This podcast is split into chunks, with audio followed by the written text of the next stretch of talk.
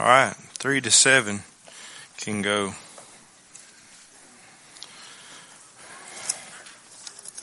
Everybody else, if you have your Bible, open it to Ephesians chapter 2.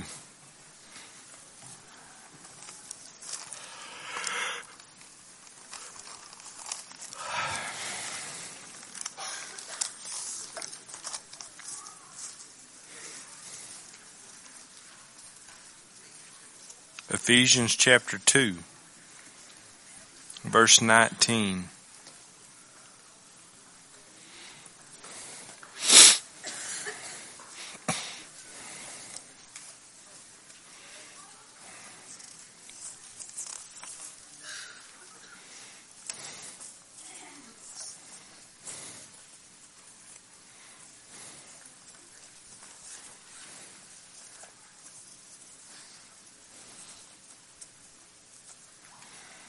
I appreciate everybody, in spite of a flood, that you got in your little ark and drove to church this morning. You know, a lot of times when I get up here, I just get in a mad dash to get to preaching and, and I get tunnel vision and don't say a lot of things I probably ought to say. you know, we, we a lot of times take things for granted, um, that we ought not take. And there's a lot of people who do a lot of stuff here, um, that makes, all this possible. And, and I'm not going to mention no names because those people don't want their names mentioned. But I was just thinking this week, you know, if you if you drive up in church and and you walk across and you don't have to walk through two foot high grass, there's somebody who takes care of the yard who's who who some of you maybe never even consider that, but they come down here every week and they manicure the yard for the Lord and he sees that and, and I appreciate it and food's always in the cabinets ready for kids night and people always here to to serve in those positions. And teachers spend time hours a week to prepare and to teach and to wrestle your kids and grandkids and and I appreciate that. And the church gets taken care of and the baptistry gets filled and you know it takes a lot just to make it um, happen to uh, to come here for the glory of God and for us to meet and worship. And there's a lot of people who who serve in this church um, who don't stand up here, you know, and and get seen. Uh, so for you people, I greatly appreciate you. Greatly appreciate you. All right, looking in Ephesians chapter 2. Going to do a little bit more talking this morning to you than preaching, so I pray you'll consider what I say. I don't even know if we'll put this on, I guess it's going out on Facebook live right now, so I don't even have that choice. Anyhow, this is not really a message that goes out. This is a message just to people who are part of this church. so looking in um, Ephesians chapter 2 and verse 19, it says, Now therefore you are no longer strangers and foreigners, but fellow citizens with the saints and members of the household of God. Obviously talking to born again believers here. Having been built on the foundation of the apostles and the prophets, Jesus Christ himself being the chief cornerstone in whom the whole building, and it's not talking about a physical building there, whom the whole building being fitted together grows into a holy temple in the Lord, in whom you are also being built together for a dwelling place of God in the Spirit. When you look at this passage of scripture, it gives you a clear picture of, of the church and God's intent and mission for the church. Um, a lot of times we consider the church to be a building or a place that we go to, uh, maybe a time on Sunday, you know, a, a certain day or a time that we, we dedicate to worship. Whereas biblically, when you look in the Old Testament, I'm going to go into a lot of this tonight. If you're not going to be here tonight, you're going to miss something really good. But when you look in the Old Testament temple, the Old Testament temple was, it was very different in the Old Testament then than now. Uh, because God's Spirit abides in believers. At that point in time in the Old Testament, prior to Christ's death, burial, and resurrection, uh, the Spirit of God resided or met with the people in the temple that God designed for His glory. Uh, the temple being such a place that the way that God designed it to where the sinful man could approach and worship God, going through the process of the sacrificial system that God designed, which everything there pointed to Jesus. He fulfilled all of that. And so the temple wasn't just an average building, it was a holy place where the Spirit or the glory of God met with the people. In the New Testament, once Christ uh, paid for the sin of mankind, and, and rose again, the Holy Spirit was given to believers to indwell, He indwells in us, okay? As believers, from the point in time that you trust Jesus as your Savior, that's what saves you. God's Spirit doing a work in you, raising that dead spirit that's in you to life. You've been spiritually raised from the dead because of Jesus in you, okay? In that you're a new person. You have a new life. And, and but here's, here's the thing I really want want you to focus on this morning. You, you have a whole new purpose, okay?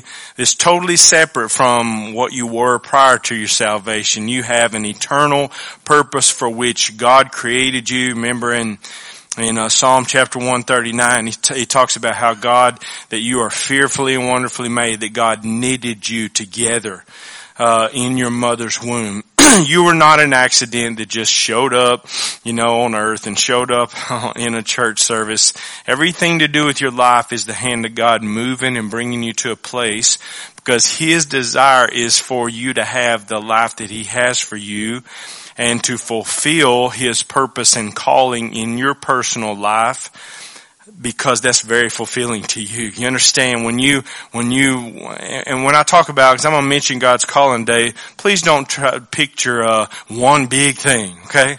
God's calling is not always one big thing and one big purpose that you search your whole life to find and that kind of stuff. God's calling is for you to walk with Him so that He can live through you and you'll fulfill that calling and purpose in your life as you walk with the Lord. There's no other way, okay? And so in that, you know, when, when I talk about you answering God's call or, or serving the Lord or any, any and everything we do, it all has to come from one source and that is loving Jesus. That's, that's the only thing if you want to just boil everything off of the Bible and go, what's the main thing?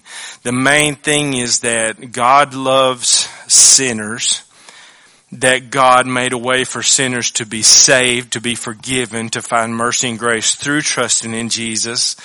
And that here's what say, what is now what does God want me to do? Live by a bunch of stuff and do a bunch of rules? Nah. What God wants you to do is just love Him back.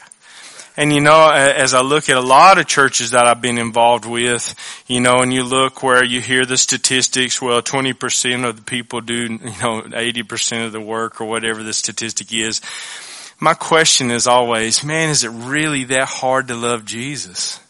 When you look at your life and you go, I just have such a hard time walking with the Lord. I'm always this and that and blah, blah, blah. And, and you don't have no desire to serve the Lord. I think it's because you got a misconception on what God has for us and who God is, you know, and you got a construed, misconstrued uh, thought process of God because here's where I'm at.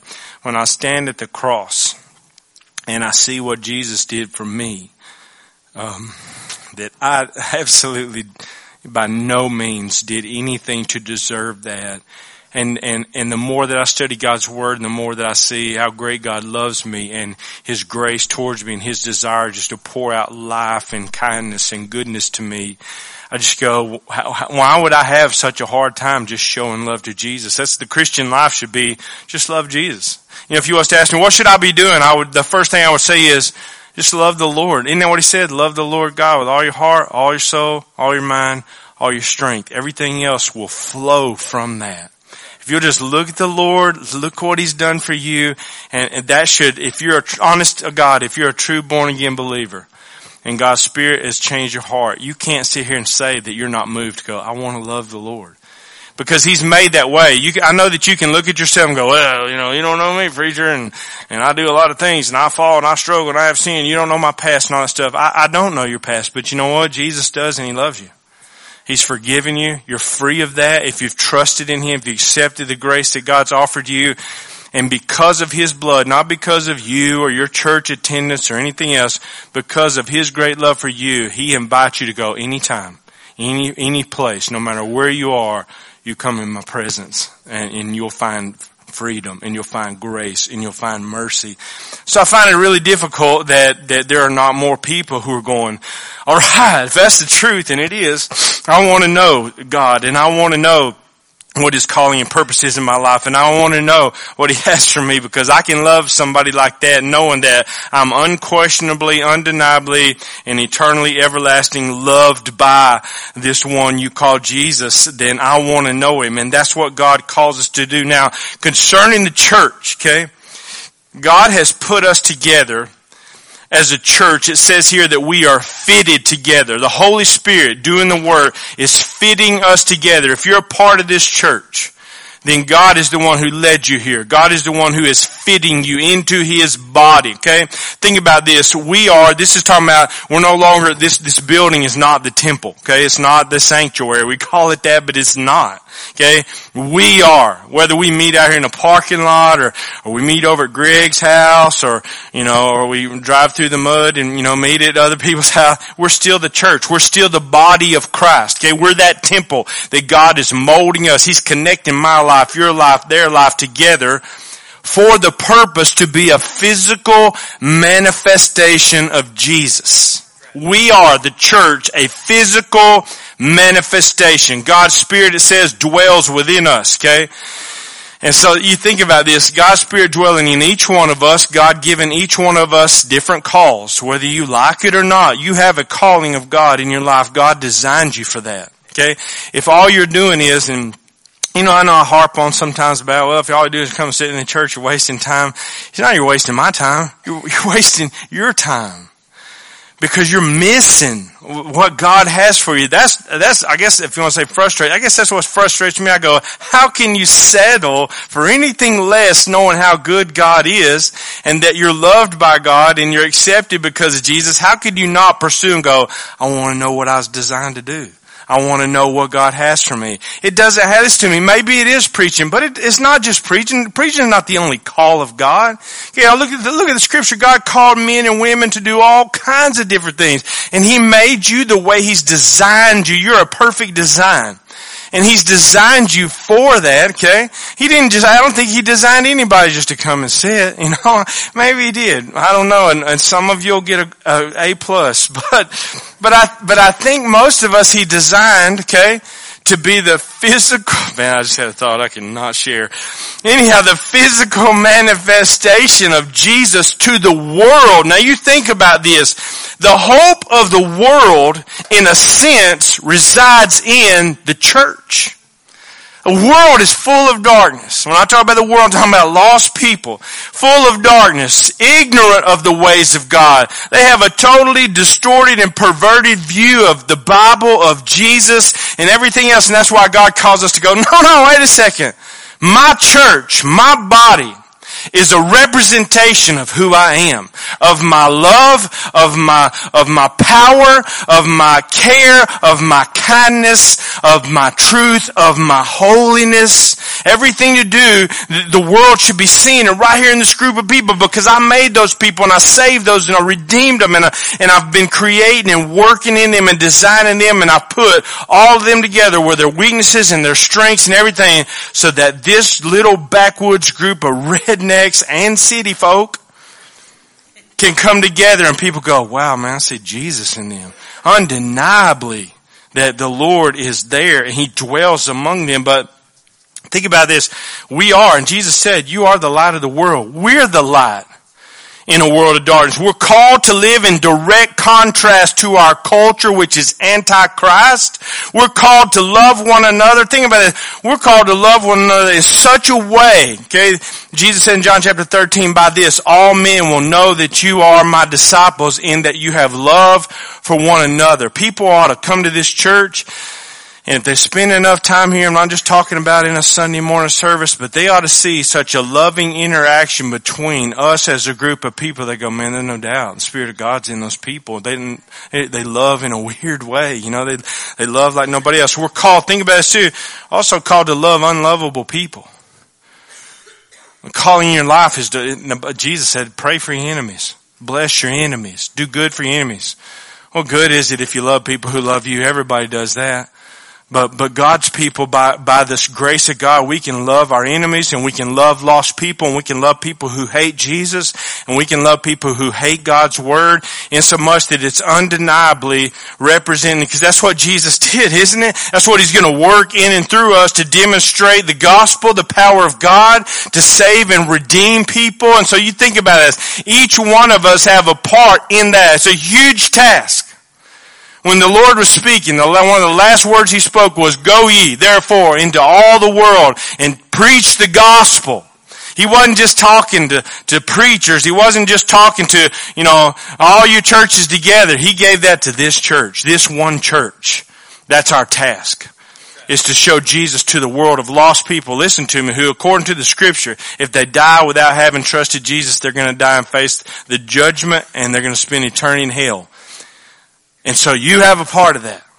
Every one of us, God has fitted you here to be a part of that. Now here's the problem.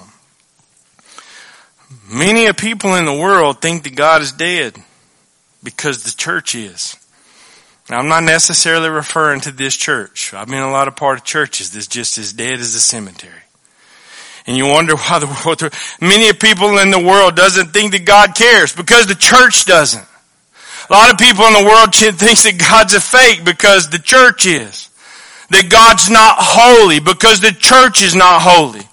And so the, what, what message we, I'm talking about us here, what message are we sending to the world? Because I don't want to be that. I don't want to be a part of a church like that. And I'm not saying that I am, but, but, but what I am saying is that, that it doesn't take long for us to get like that.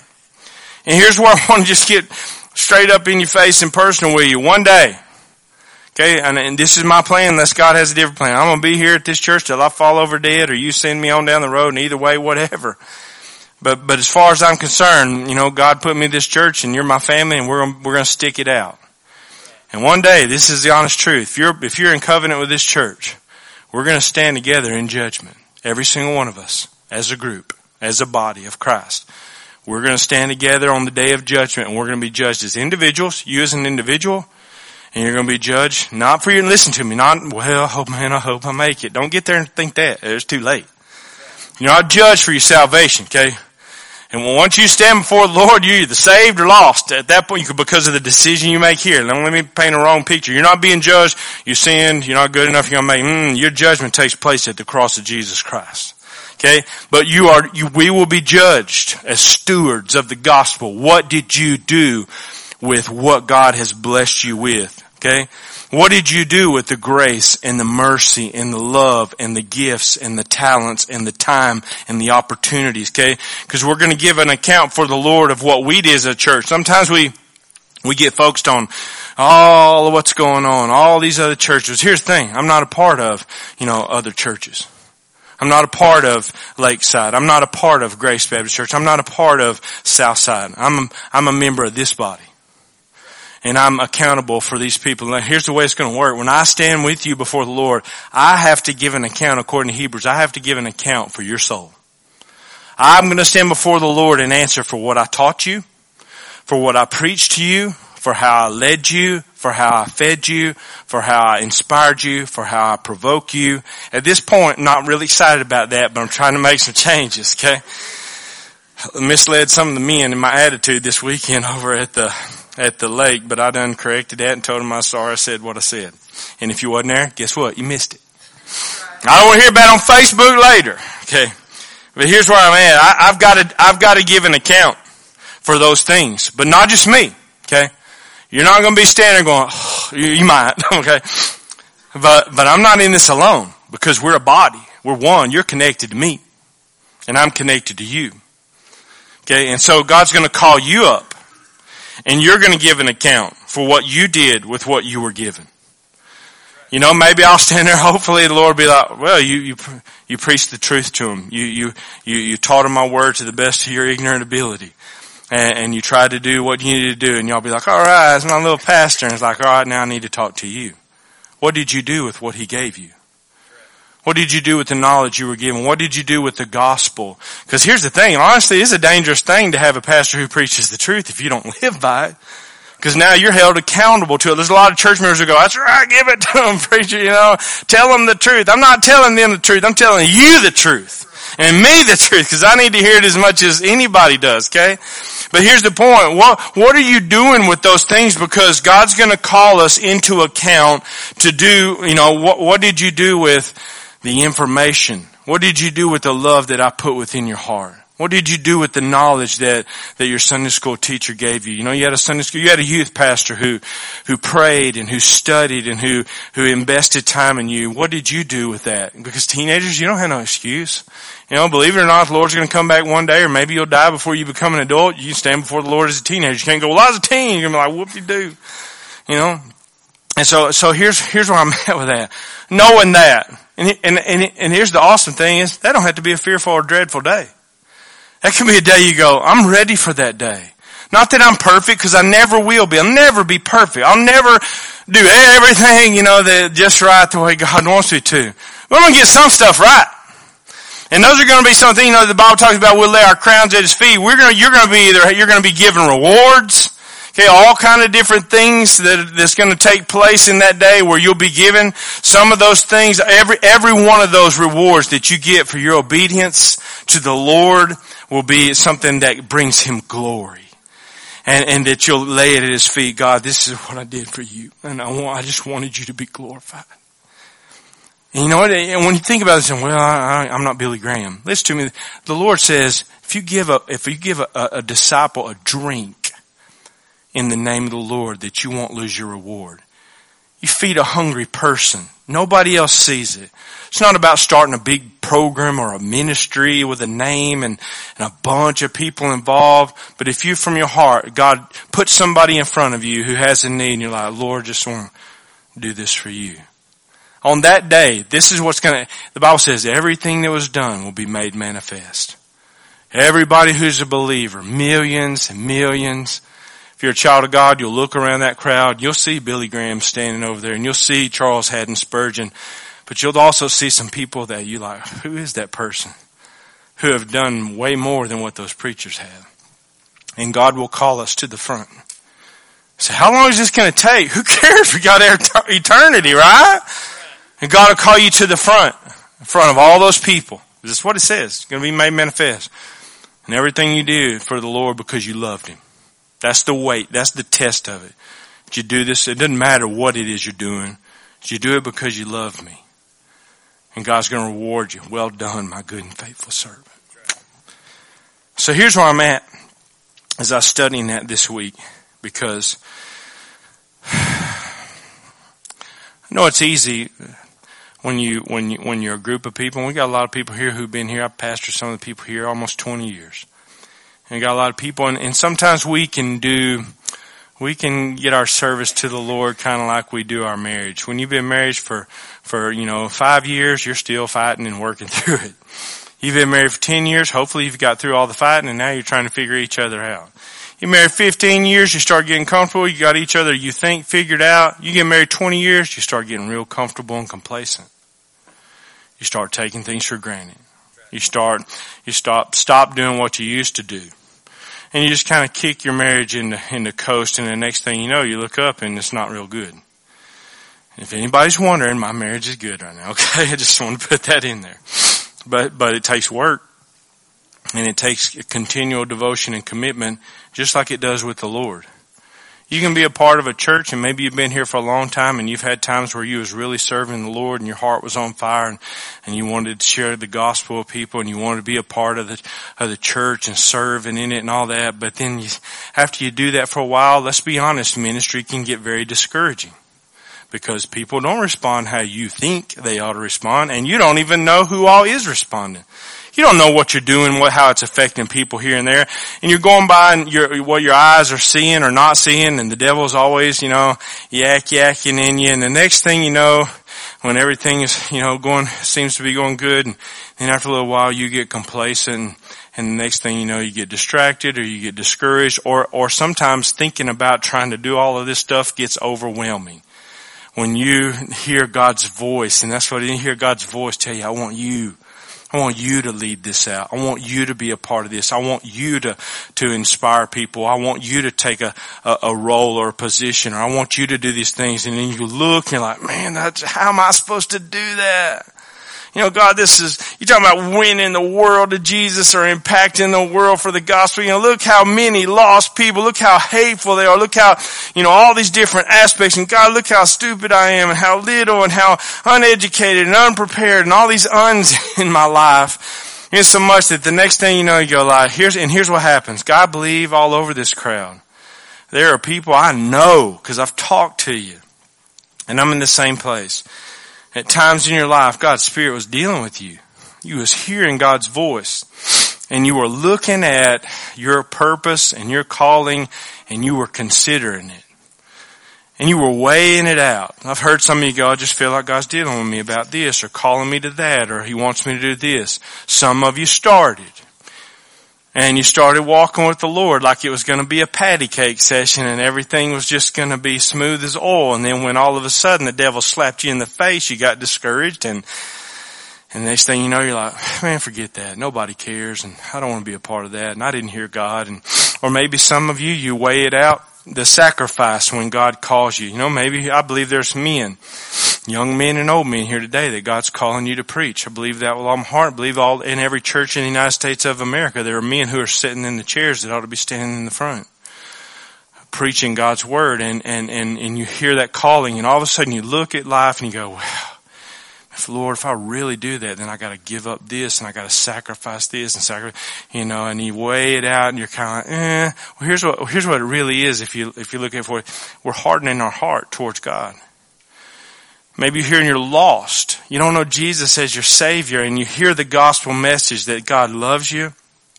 God, God wants to forgive you. He wants to give you new life. He wants you to love Him and follow Him. And you've heard that message and God's voice went, I'm talking to you, man. I'm talking to you. I want to save you. And you're sitting there going, mm, you know, I'm not ready for that. I don't want to blah, blah, blah. What happens is we harden our heart towards God's voice. And we, no, Lord, I'm not going to do that. And here's the dangerous thing. The next thing you know, when you decide not to invest in the Lord, then you invest in other things.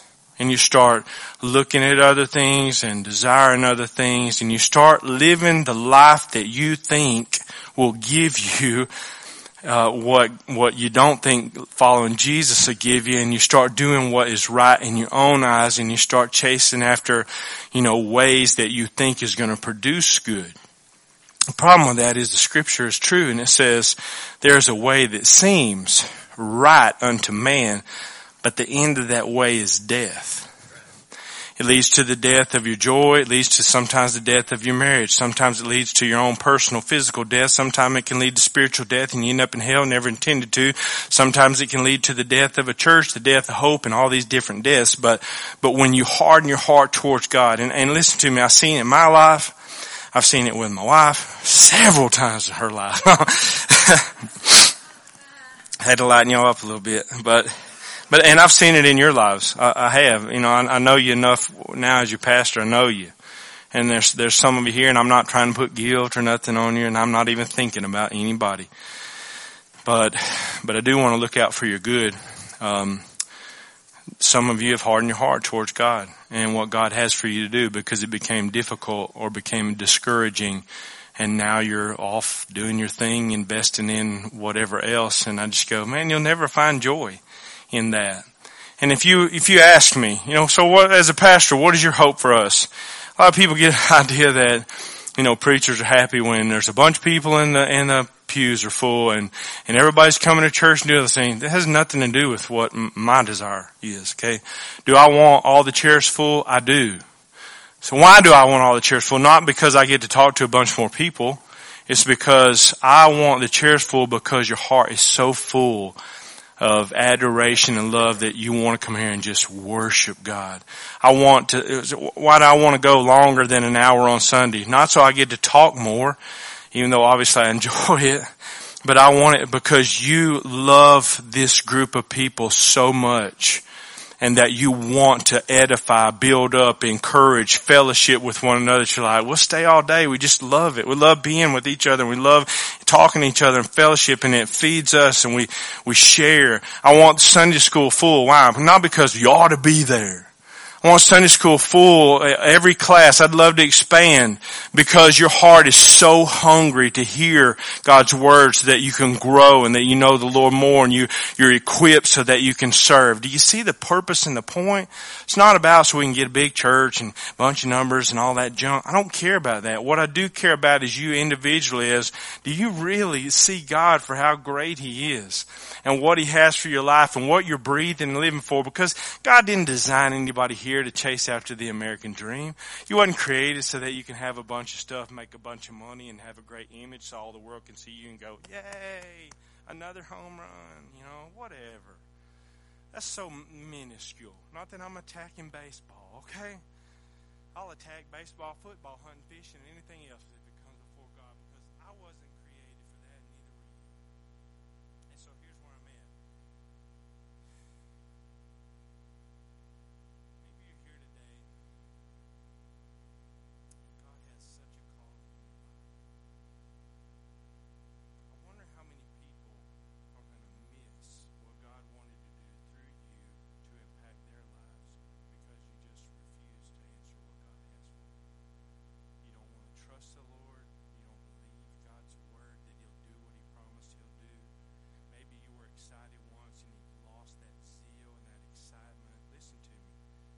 not something that you lose, it's a person that you move away from.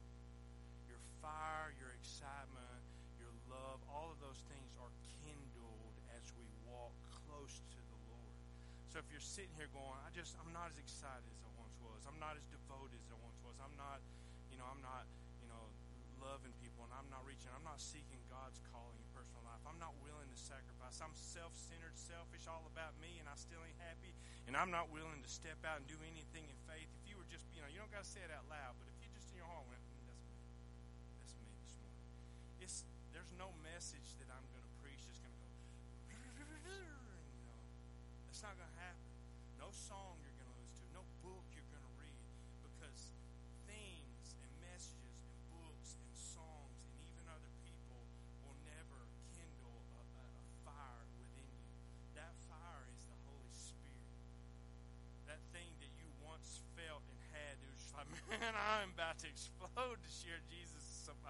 And I want to be in God's Word, and I want to speak God's Word, and I want to give, and I want to be a part, and I want to show love, and I'm excited. You know, I can't wait to work. All that right there comes from walking with the Lord. Do you remember? I'm almost done, so stay with me. But do you remember after Jesus rose from the dead?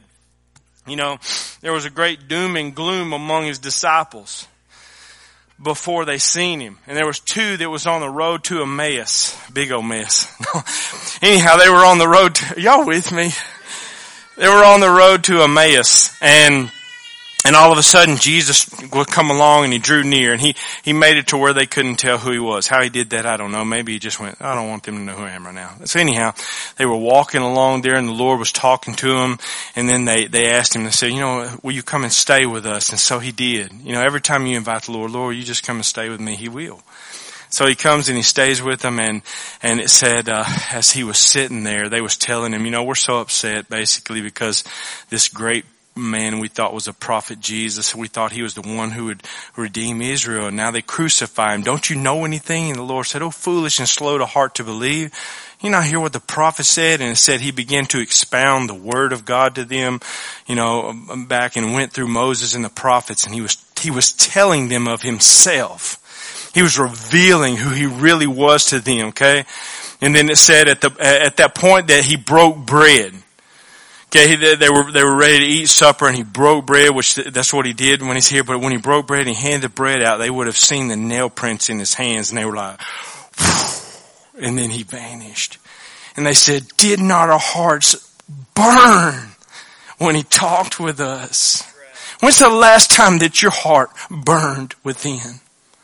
When's the last time you were so convinced that God is real, of His love for you? of what he did on the cross, of the power of the gospel, that people need what you possess.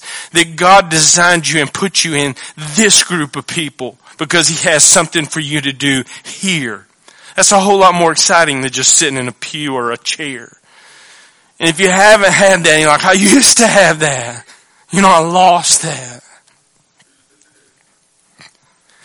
Man, just God just, so what I do, preacher, just be, I think you be honest. Come back to a place, go, God, obviously I'm not walking with you, even though I'm at church, going through the motions, Lord. I've lost my excitement. I've really grown cold in my love because I started loving other things. Let's be real. We're really busy people. Outside of, outside of church and, and ministry, if you look at that, if you want to say, Pastor, I want you to describe the condition of your people right now, I'd say they're just like me. They're really busy.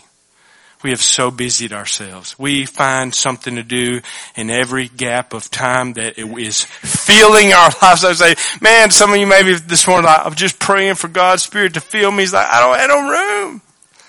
I can't feel you because you're so filled up with everything else, whether it's something physical, whether it's some, you know, thought process you got going. It's just full. You don't have time for me anymore. When's the last time that you went somewhere by yourself, whether it's in a room or, or in your car or maybe out in the woods somewhere where you was just you and this book? Not another book from Francis Chan or whoever. He's a great author, but I'm talking this book. Where you're like looking at God face to face going, God, I want to hear you. I want you, I want you to speak to my heart. He will. I guarantee you. When's the last time that you sought God in that way? Don't that bother you? Man, it bothers me. I'm going to sum up my message with this this morning. You know, I don't even like to talk about work, but I, but I work and I do construction junk. Okay. And right now I'm working on um, John and Casey Guest's house. And that actually is the house that we lived in, raised our kids in. They bought it from us. And now we're doing a little work, remodel, that kind of stuff. And I was telling Willie this morning, I said, you know, working in that house has just man, stirred some stuff in me. Because I don't see a house. I see no, I'm talking about, well, my kids live. I'm talking about some of the things that I used to live for that I'm not living for now. Some of the convictions that I had there that I don't have where I'm at now. It's not about the house, it's about me. And how you lose focus and how sometimes you just, you, your flame goes to a spark in certain areas of your life. Please don't make this message about pray for the poor pastor. You pray for you, I'll pray for me, all right? But what I am saying is, God has different ways that He reveals things to us. And when you walk through a house where you spend time on your knees, you know, with your family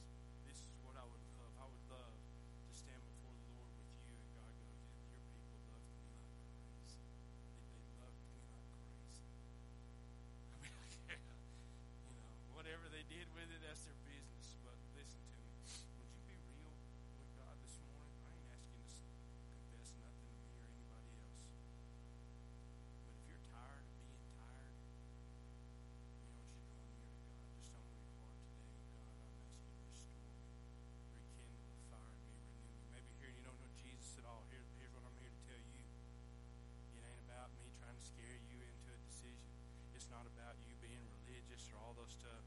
It's about a God who loves you, man, more than you can imagine, who knows what sin you're involved in, who wants to redeem you and forgive you of that sin, to give you life, to make you a child of God, to give you a hope, to totally radically change your life in an awesome way, and to give you what only He can give you. All you have to do is to humble yourself. Go, God, I believe Jesus. You love me, died on the cross for me, and I'm trusting in done. God saved my soul. God saves you. Start a new life, a new walk, clean slate. Lord, walking in God's love and favor. It's amazing. It's absolutely amazing. That's just that's my testimony. I'll testify to it all day long, along with 200 other people here. Don't please don't leave. I'm not asking this to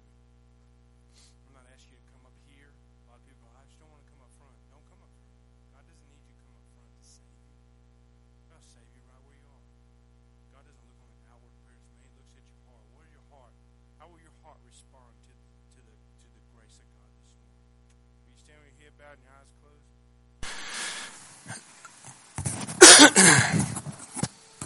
Let's have a word of prayer.